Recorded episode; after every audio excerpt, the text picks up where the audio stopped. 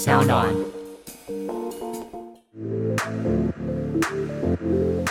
你好了没？那你护照带了没啊？欢迎大家收听。护照带了没？欢迎收听。护照带了没？我是 Zoe 王小凡。嗨，我是 Brian。不然我们今天是不是有一个神秘嘉宾？对，终于我们的节目在第4集迎来了第1位的来宾。这位来宾我 一开始就很想邀请他的原因是因为他在疫情前跟疫情后即使到现在、他都在这个我们的旅游业工作上班。现在这种艰难时刻 还死守在旅游业，我真的相当的佩服。那我就觉得在疫情前跟疫情后一定在他的工作影响蛮多的，所以想请他来讲讲这样子。所以他今天应该有蛮多辛酸血泪史可以跟我们分享。我怕他一整集都是在抱怨，哭出来是不是？哭出来，人家直接潸然泪下这样子。好了，我们来邀请我的好朋友，他叫做 Jasmine。嗨，大家好。嗨 ，Jasmine。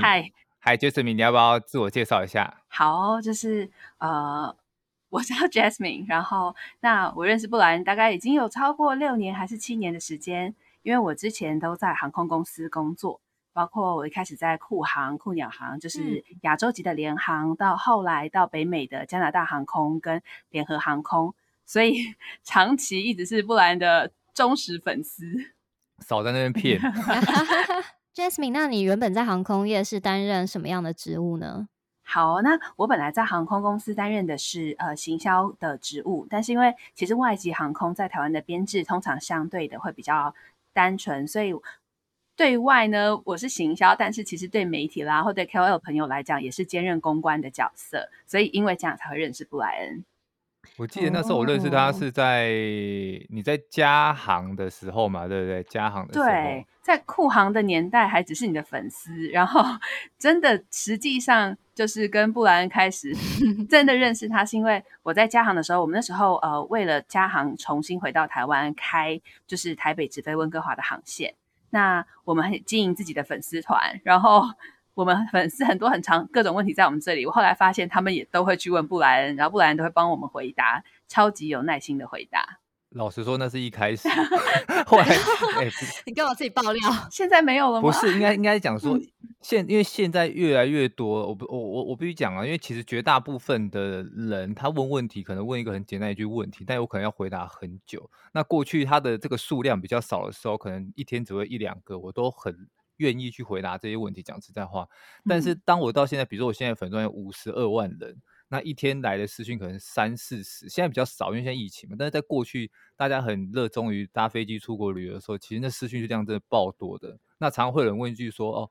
我3月要飞北海道，什么时候最便宜？像这样的问题我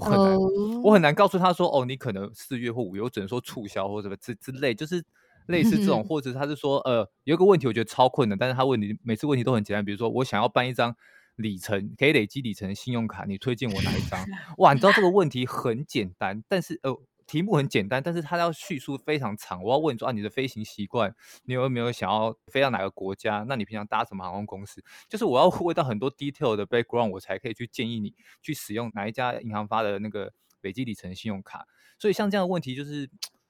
不是不能回答，但是我一答会花非常多的时间。那过去只有1-2个人在问，那现在有1-20个人在问的时候，我真的有点无能为力，我非常抱歉，在这里跟各位我的粉丝们道歉。如果你问我问题我没有回答，我真的不是故意的，是真的有点时间上的限制啦。我之前还有收过一个那个私讯，是他在国外写信叫我帮他改机票的。我跟你讲，我也收过，然后他还说你可不可以发挥你的影响力，请航空公司让我这张票退票不要付费。我想说真的不行，我想你太看得起我了吧。身为布兰的粉丝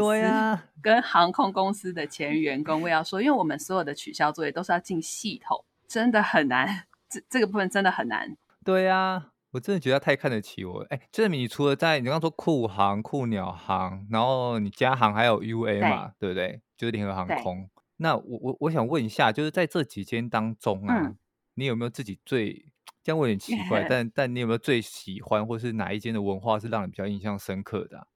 其实我觉得让我因为我后来你只有昨天有跟我提到这个问题，我就想了一下，然后发现我觉得我很幸运，因为其实他们是两种极端的类型的航空公司，像加拿大航空或联合航空都是北美那种。对，联合航空今年已经97年左右了吧，就是它即将要迈进100年。百年企业跟北美文化是它有它自己非常一套标准的航空界的一个所有的流程很严谨，然后很详细的规范。那我在那边学到很多，但是布兰问我之后，我就回去想，可能我最怀念的还是会是我一开始进库航的时候，因为库航它相对是新加坡级的平价航空。那 LCC 它其实第一，它相对就是年轻，我进去的时候它才成立第3年，然后它非常的年轻，然后它亚洲人在行销这边做得很活，就是北美人做的很有创意跟有美式的风格，但是亚洲人的行销在航空业里面讲也很鲜明，就是我们会尝试各种然后不同的做法。那而且我记得布兰就问我说印象最深刻，我记得有一次我们在新加坡办 Air Show， 然后我们去办的时候，我们库航那时候很新，所以他用787的梦幻客机的机型，是那时候是全世界第一家航空公司用这样的机型在做直飞，然后所以我们也是受邀的航空公司之一，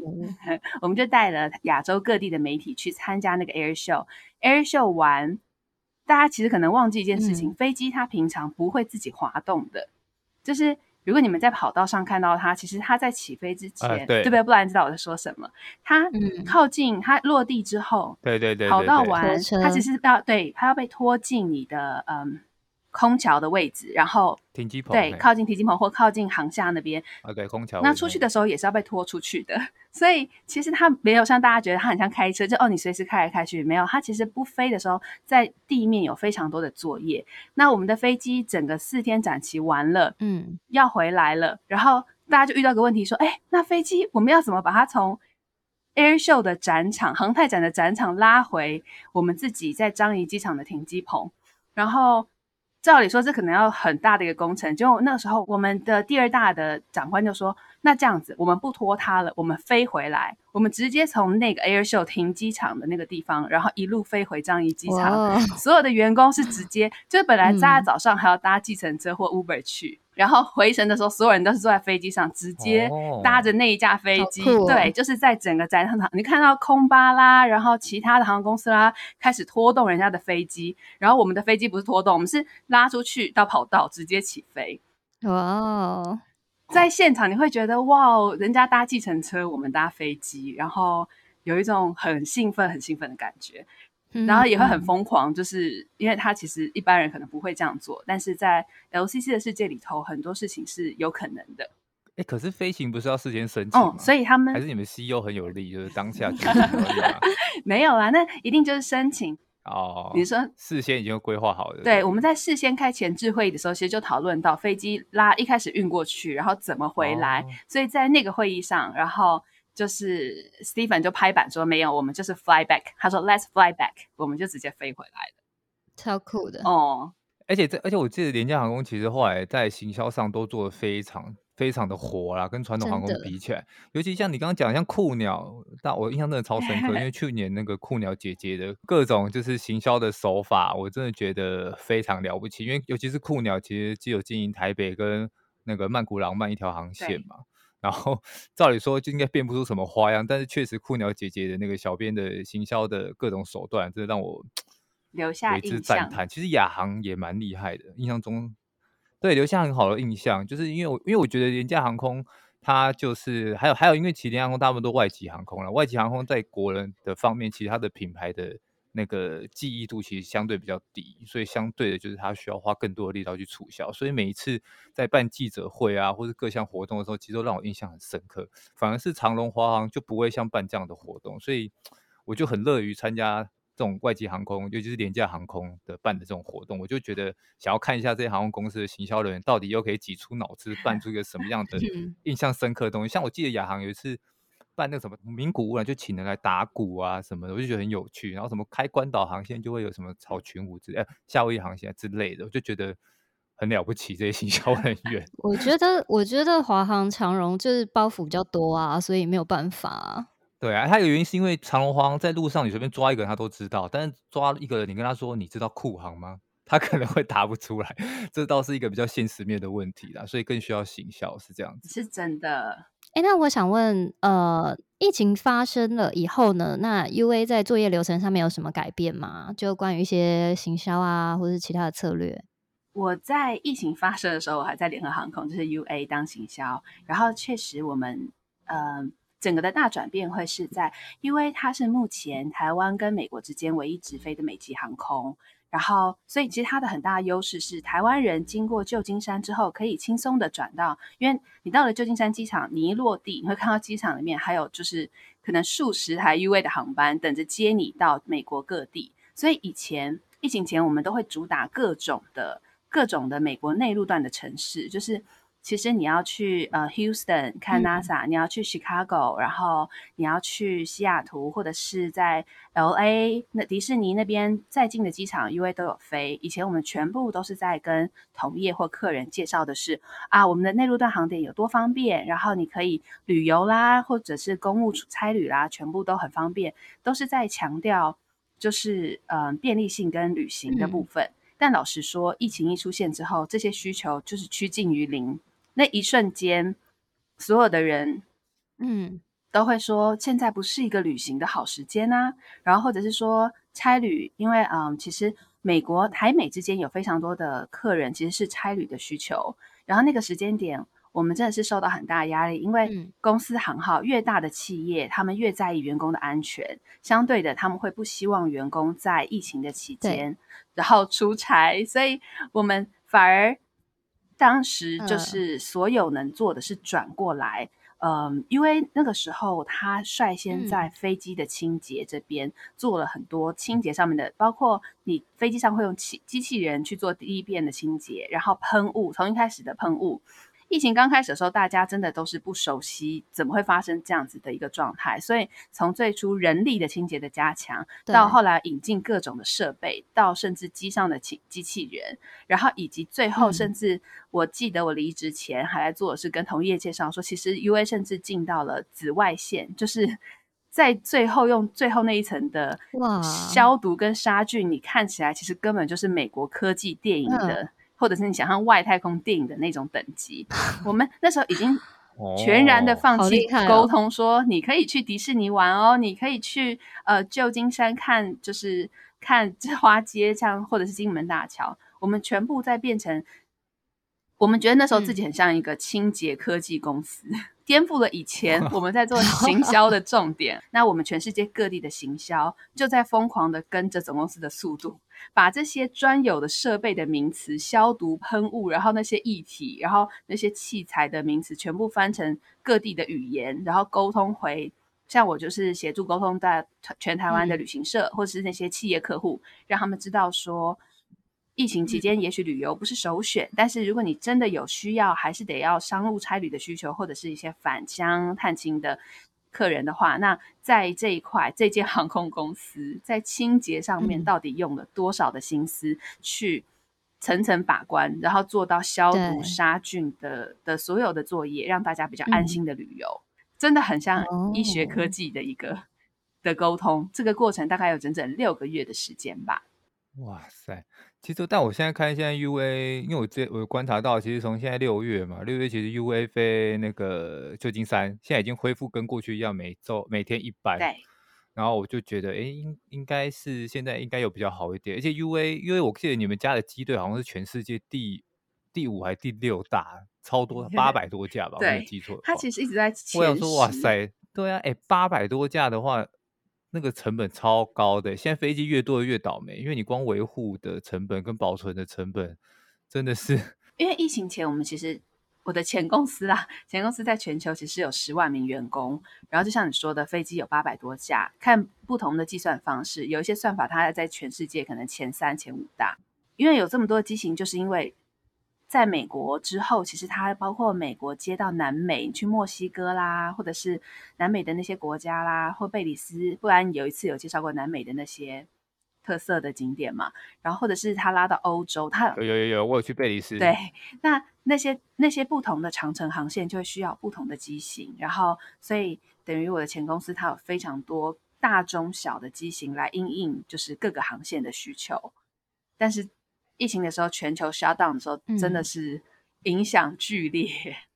那我就问你一下，说既然在疫情这么严重，因为我知道你是你现在在 KKday 嘛，对不对？对，现在 KKday。 然后你是在你是什么时候换到现在的工作？我其实从去年12月底，应该说在离开家行的时候，其实我就先去了 KKday， 然后那个时候去做会员制的一个工作，就是 KKday 那时候在成立他自己的会员系统，然后有点数啦，有回馈这些。但后来我发现我还是很喜欢航空，所以我就还是回到了航空业，然后进了 UA。那到去年底的时候，我的 KKday 在 KKday 的主管就是他就跟我讲说，他们想要成立一个航空小组的部门，因为觉得疫情会永远的，也不是说永远，但疫情会至少接下来会有很长一段时间改变旅游的方式，无论是对本来的团体客人或自由行，所以 KKday 以前没有机票或航空这一块，可能是比较是少部分的包机，那希望在今年2021年开始，就是可以更多元的发展，再跟航空界的合作，所以我就回到了 KKday。 但是我比较好奇是因为你知道你说你是在去年底嘛，对，那可是在疫情期间大家都知道旅游业是非常惨淡，对啊，这么惨淡你怎么会还要死守在旅游业，没有想说啊现在疫情，因为其实现在疫情最可怕的是因为你现在有一点，虽然说现在好像有一点减缓，就是大家随着疫苗在打的减缓，但是随着它一直变种，感觉这个要等到这个疫情真的到完全大家可以放心出国的这个时间，感觉还有不晓得什么时候，对，感觉还有一段很长的仗要打。但你在这种时候却还是选择留在旅游业，而没有选择去到其他行业做行销或是做公关的工作，对的理由是什么？我其实也有时候也觉得，就是我到底是哪里想不开，因为那个时候要热情，对，因为那时候本来要离开 UA 的时候也有别的工作机会，然后就知道别的产业，可是当我的前老板就是跟现在老板就是一跟我说，但他们想要在 KKday 成立一个航空小组的时候，我就立刻觉得天哪，我必须要去，就是我还是想要在这个产业里面，然后我就是真的很喜欢旅游业，尤其是航空这一块，就热爱旅游，对啊，但这样能够说服不来吗？好像不行，对不对？没不用说服我啊，这种东西是你自己的工作，你说服得了自己就好了。因为其实你问我，应该说我认识有很多非常多航空业的朋友都转行了，对啊，其实没有，我跟你讲，像有些地勤或是有一些空服人员，他们都会觉得这份工作是他们很珍惜的一份工作，所以他们都会觉得。很多时候他们都会被公司比如说像是留职停薪什么暂时，我都说啊留职停薪，你已经留职停薪甚至是已经长达半年了，我都说那你要不要考虑直接就去换个工作，他们都说不是没想过，但是他们还是觉得航空公司是一个窄门，而且他们一直以身为一个航空公司的员工为一个自己人生的一个骄傲吗还是什么，对，他们就觉得我当一个航空公司的一个地勤或当一个航空公司的空服，我觉得是一件很值得骄傲的事情，他们有一点难回到一般的职场去，所以他们就觉得希望还是再等一下，但当然这些在等的朋友我不知道他们现在是不是还在等可是我很多以前同事都离职了，我超多同事转行的，其实离职比较合理的，当你荷包填不饱的时候，你再多理想再多的兴趣都没办法去填你的肚子啊，离职真的很合理，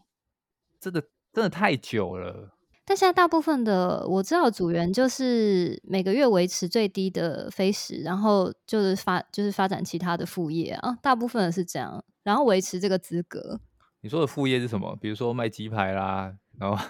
还是跟你一样当网美这样？没有，有很多做很多其他的啊，你能想到的都有，还有人卖车卖房什么都有。卖车卖房，其实你说以空，所以他们你说的这些朋友是有没有做空服的，对不对？对啊。其实空服，我觉得空服转任何行业是不是都蛮有优势的啊？我觉得。但是说实在的，就像你讲的，因为比较少空服真的会放弃这个工作去做其他的行业，因为薪水真的还是有差。对啊，薪水本质上就有差别。对，即便就是现在用最低飞时，其实薪水还是有比一般的上班族可能还要好一点或是差不多，所以他们还是先撑着。对啊，因为我认识的太多，他们，但他们给我的理由是说，他们真的就习惯待在一家航空公司，尤其是待在外籍航空的一些联航的，他们薪水其实没有像国际航空的传统航空来的那么高，但是他们就觉得公司带给他们的氛围，让他们已经很习惯那样的工作的环境。而且我不清楚每一件事情，但是他们都会说，他们其实工作的真正的工作时数其实没有想象中来的这么高，但是获得的像地勤来讲，就是可能就是开柜或者什么之类的，他就觉得这样的报酬他觉得非常非常不错。现在突然之间要离开航空公司，然后去重新回到职场，去可能做一个大家比较认知的一般传统的上班族工作，他觉得有各种不适应啊，所以他们都一直在撑，但是有很多都被裁了，很多都被裁了。对啊，我相信很多外籍的都被裁了。我们也有听说。就是我突然想到一个，我突然想到一件事情，就是之前啊，就其实在年初吧，其实好像没有年初，好像2-3个月前的事情，就是台湾在红一件事情，就是帛琉旅游泡泡嘛，对不对？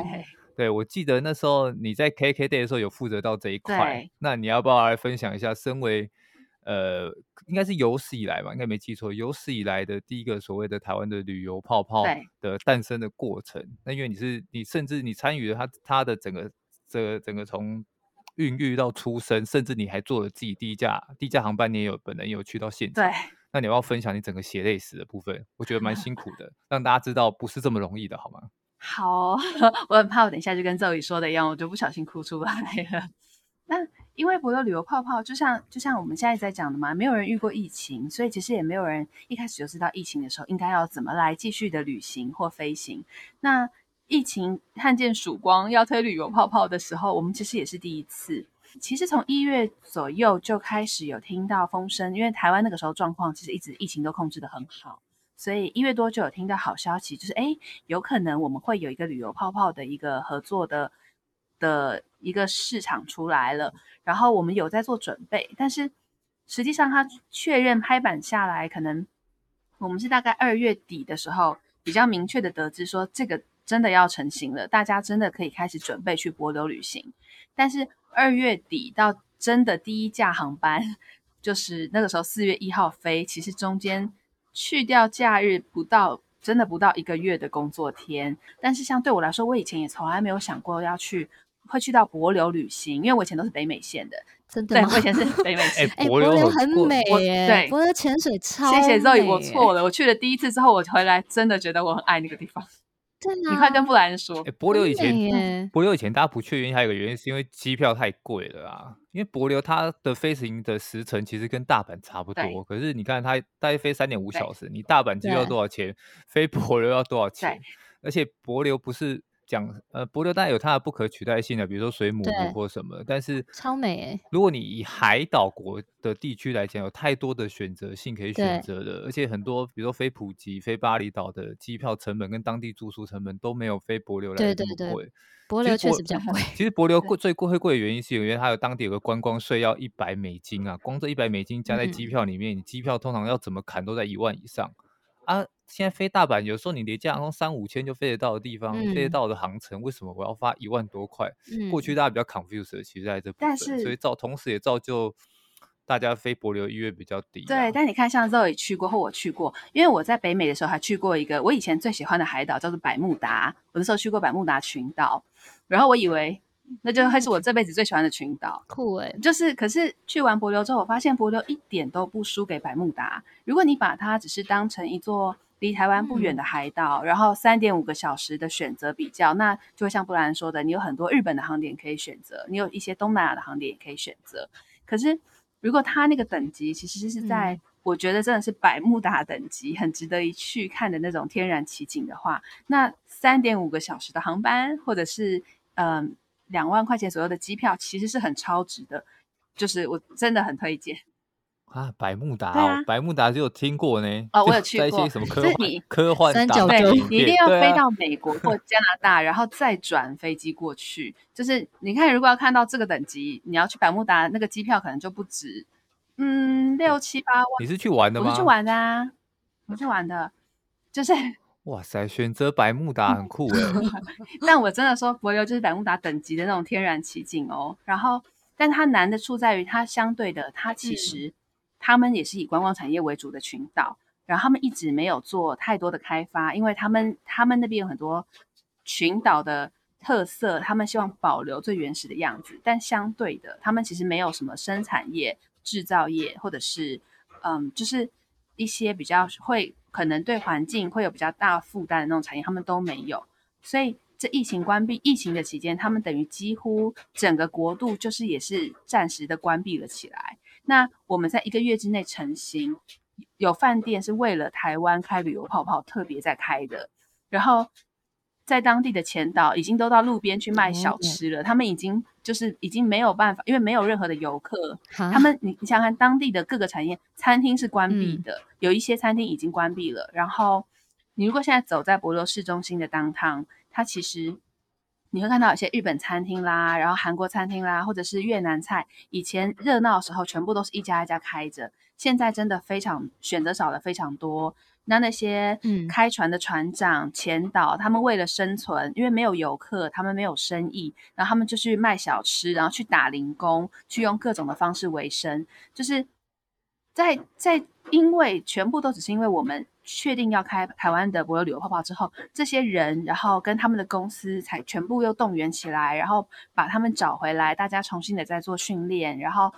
接待台湾的客人。所以那1个月的时间，对我们或对帛琉方两边来讲，都是就是每一天大家都跟着时间在赛跑，因为飞机4月1号就要飞了，客人在等了，可是我们还在那当地这边全部启动，然后台湾这边全部串联起来。其实那个时间点是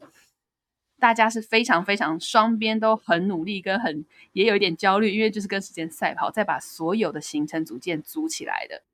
那 Jasmine 啊，我就想要问一下说，因为据我的观察啦，这个台帛旅游泡泡真的是很辛苦，可是到后续我看有些航班甚至凑不成团，然后航班都停飞，就是在市场的反应度好像没有想象中的来得这么好。那你会不会觉得很灰心？因为毕竟这个真的是得来不易的旅游泡泡啊。我那时候灰心到还会在家里大哭，然后就是真的是这不是Zoe刚刚说的小哭，就是真的很灰心，因为我们到当地之后，你看着人家整间饭店为了台湾人开，你知道一间饭店开从 housekeeping， 然后我记得印象深刻是我第2次去出差，然后那个饭店为了我们开，所以团员们想逛免税，就是饭店不是还有个小小的礼物店吗？我们大概晚上7-8点回到饭店，然后我们打电话说，那我们问说柜台说可不可以逛，他说可以逛，现在是营业时间。我们说可是门口挂了 closed， 现在没有人。他说我们找人来，马上帮你们开门。我说好啊。我们以为那个是5分钟到10分钟，我们等了30分钟，因为那个员工住在岛的另一边，为了我们，他从家里然后专门的赶到饭店来帮我们打开免税店的门，礼品店的门。那太感人了吧，这压力也太大了，不是？这压力很大呢，这能不买吗？就要买爆啊！我们真的是用尽生命在买，就是因为想说然后我们。就是你可以想象，就等于说到了当地，你看到帛琉人，他们因为他们其实都是他们从头到尾都零确诊，所以那边其实是他们自己说是 COVID free， 就是完全没有疫情、没有病毒的一个国度。然后为了台湾旅游泡泡，他们你看得到他们做了多少努力。那我们在这里也是，我们动员了很多部门的同事在赶出这个时间点，然后不断的调整产品跟行程。中间我也问过布莱恩，然后其实布莱恩也给了我一些建议，就是我们在行程上确实会跟同样飞行时间的日本啊或其他国家比起来，会有一些就是要比较辛苦的地方，但我们还是觉得我们想要它成啊，因为我们觉得台湾已经关了1年多了，我们希望大家，像我自己很爱旅行，我相信 Zoe 跟布莱恩可能也是，就是疫情前我有个朋友，她只是一个家庭主妇，她还是布兰的粉丝，叫 Karina， 然后她1年可能就是固定出去3次，她就是计划好今年，她每1年期待隔年的生活，就是我2月要去北海道滑雪，然后可能5-6月去曼谷一下，就是那就是台湾人以前的一个生活里面的一个，你觉得你工作很辛苦的时候，你想一想没关系，我再努力几个月，我为5斗米折腰存点钱，但是我就要去日本咯，我就要去泰国咯，就是的那个感觉，突然间全部都没有了。工作的支柱啦，工作的支柱。我想到我以前上班族的时候也是这样子，就是每一次辛苦上班都是for下一趟的旅行，就会想说我现在辛苦是为了我2个月后要去大阪，为了我2个月后要去法国，对，就是你会觉得当下的工作是有一个目标性的而努力，就会觉得上班好像来的比较甘愿一点，不能说比较不辛苦，只能说来的比较甘愿一点。我可以相当的理解这个部分啊。你工作辛苦的时候，或生活辛苦的时候，或带小孩也是觉得很辛苦的时候，但你会觉得有一个目标是我再努力一下，然后过一段时间我可以好好的度个假。不是说在台湾不行，但是你上飞机网络断了的那一刻，你就觉得啊很好，我要去放假了，现在我就是没有网路咯，然后就是有一个那个转场，跟你会对心境上不一样，但我现在有点病态，就是我现在过度工作狂，我自从发现飞机上可以买 WiFi 之后我都会买了 WiFi 我超有病，我现在这酒超有病的，真的是我也会不应该建议大家不要在飞机上买 WiFi， 因为你一买之后我跟你讲，你就真的会拿来回来的讯息啊，会在可能 Facebook 上回老板的讯息啊，对对对，真的真的，我真的觉得建议大家要好好把自己丢在一个外界联络不到你的放空的环境下，千万不要买机上高昂又缓慢的 WiFi 强烈建议大家，以前我们轮休的时候买 WiFi 是小确幸耶，哦对，组员都很喜欢，那是你的工作场合啊，工作场，你们买 WiFi 有员工价吗？没有啦没有，一样的，因为你们的工作场合有 WiFi， 想要有 WiFi 可以理解啦，但我们又不像你们一天到晚在搭的，就觉得建议大家不要啦，好不好？要不然你工作一直离不开你的身体很不好，度假的时候真的不用，但是就是那种感觉，所以我们像我在 KKday， 无论我在航空公司还是在 KKday， 我们都会觉得就是为什么，因为刚刚大家有讨论到嘛，为什么有些航空公司的员工也会觉得在这个产业引以为荣，因为其实我一直不觉得航空业是服务业，我觉得我们是交通运输业，程度上来讲，它其实跟高铁跟公车扮演一样的角色，你从 A 点上车，我们把你载到 B 点，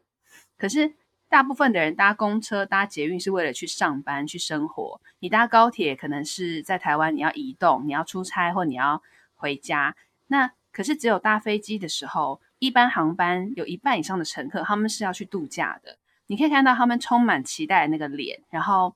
他们就是开心的那种感觉，所以我觉得那是我在航空业里面很有成就感，小确幸，对不对？这我应该可以理解，虽然我们还是遇到 OK， 就是无法避免的一种 OK， 一种载运幸福的感觉啦，载运幸福的感觉，对。但我觉得要强调一下，就是航空业它不是服务业，好不好？因为我觉得台湾人，不要说台湾人啊，很多的人都以为好像我买了一张机票坐在那个位置，我好像就是大爷，没有这种事，好不好？空服员他的工作主要职责是维护飞安，而不是服侍你， 好不好？再次强调，空服员主要的工作是在你紧急状况的时候带领你逃生。真的，我觉得是因为台湾的飞安真的很好，跟我们的空服员，台裔的空服员通常都长得很漂亮，然后大家就会误以为我们服务业的性质比较重，可是实际上空服员在背后做了非常多的训练，是让你在任何紧急状况，或我亲眼目睹过好几次机上飞到一半客人突然疾病发作，空服员真的是冲过去从上面拿医护箱，然后最快速度去想办法帮助他，然后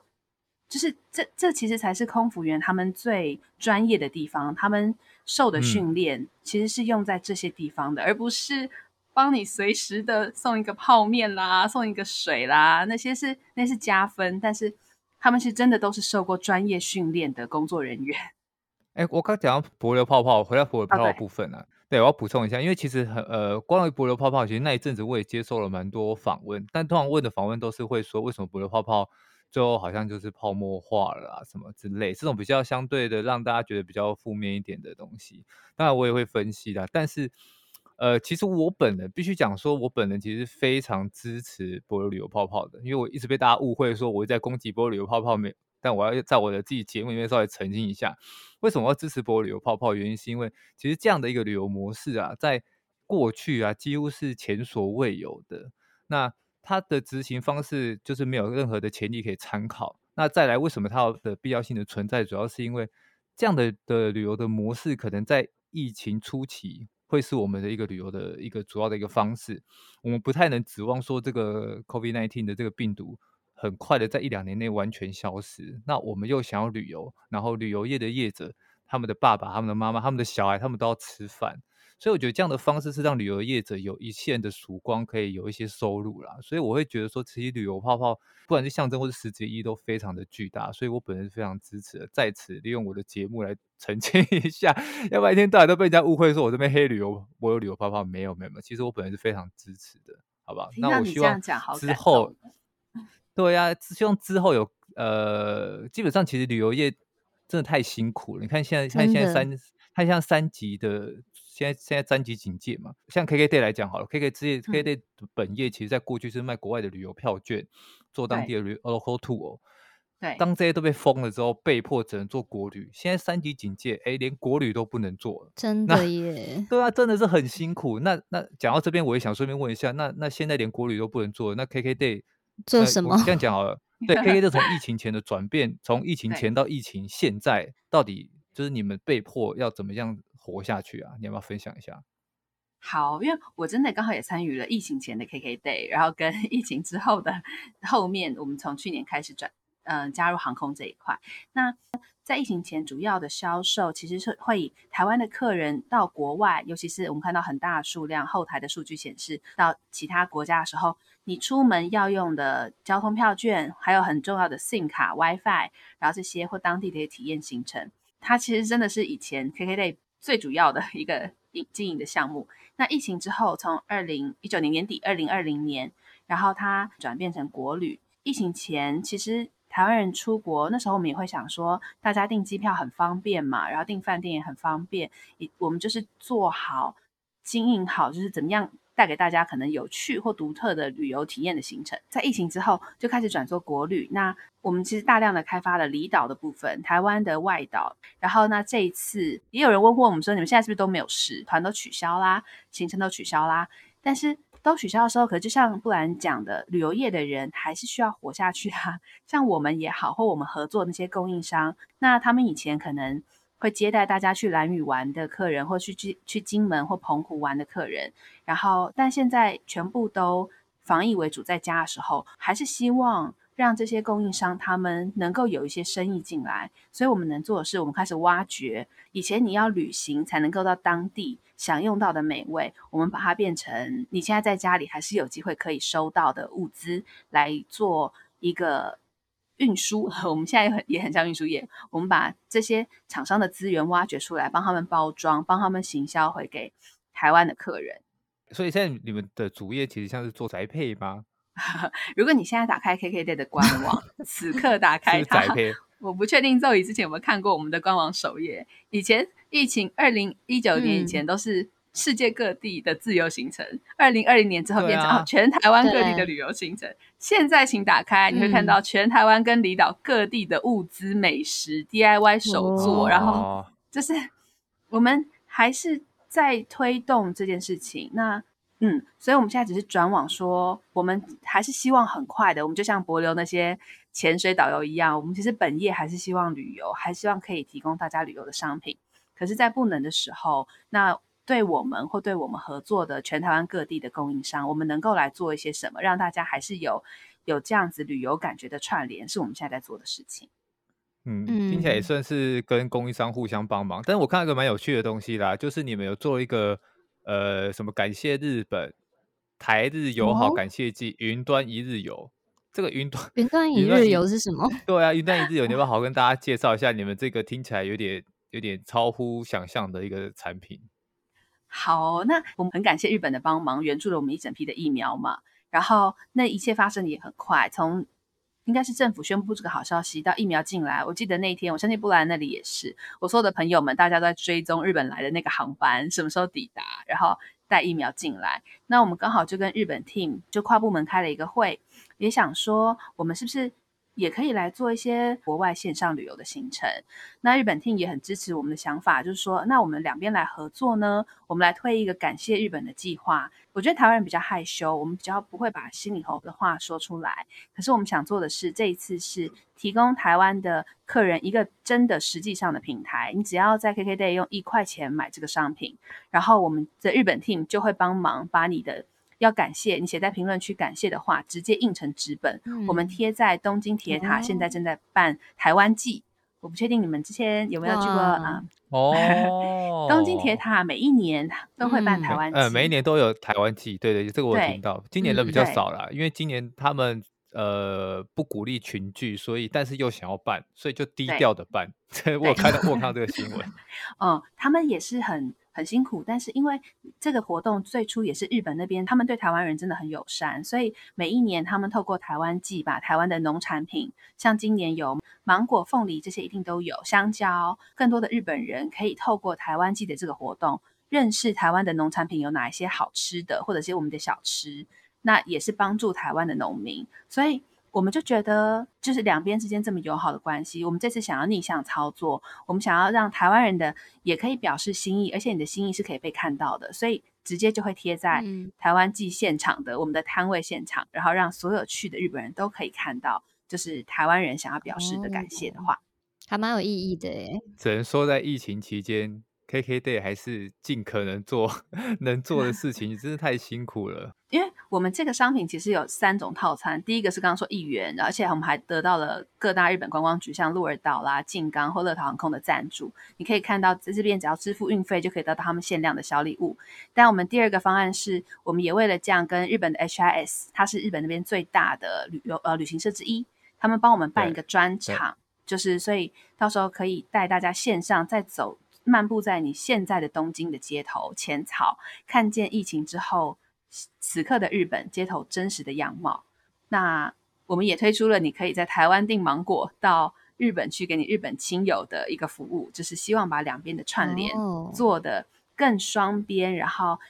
不是在像就是打破大家觉得我心里头觉得感谢，但我不知道怎么表达，那我们想用我们能够做的资源让大家可以表达出来，那这也是我们现在在做的一个服务之一，还蛮有意义的。真的是疫情之下只能透过这些，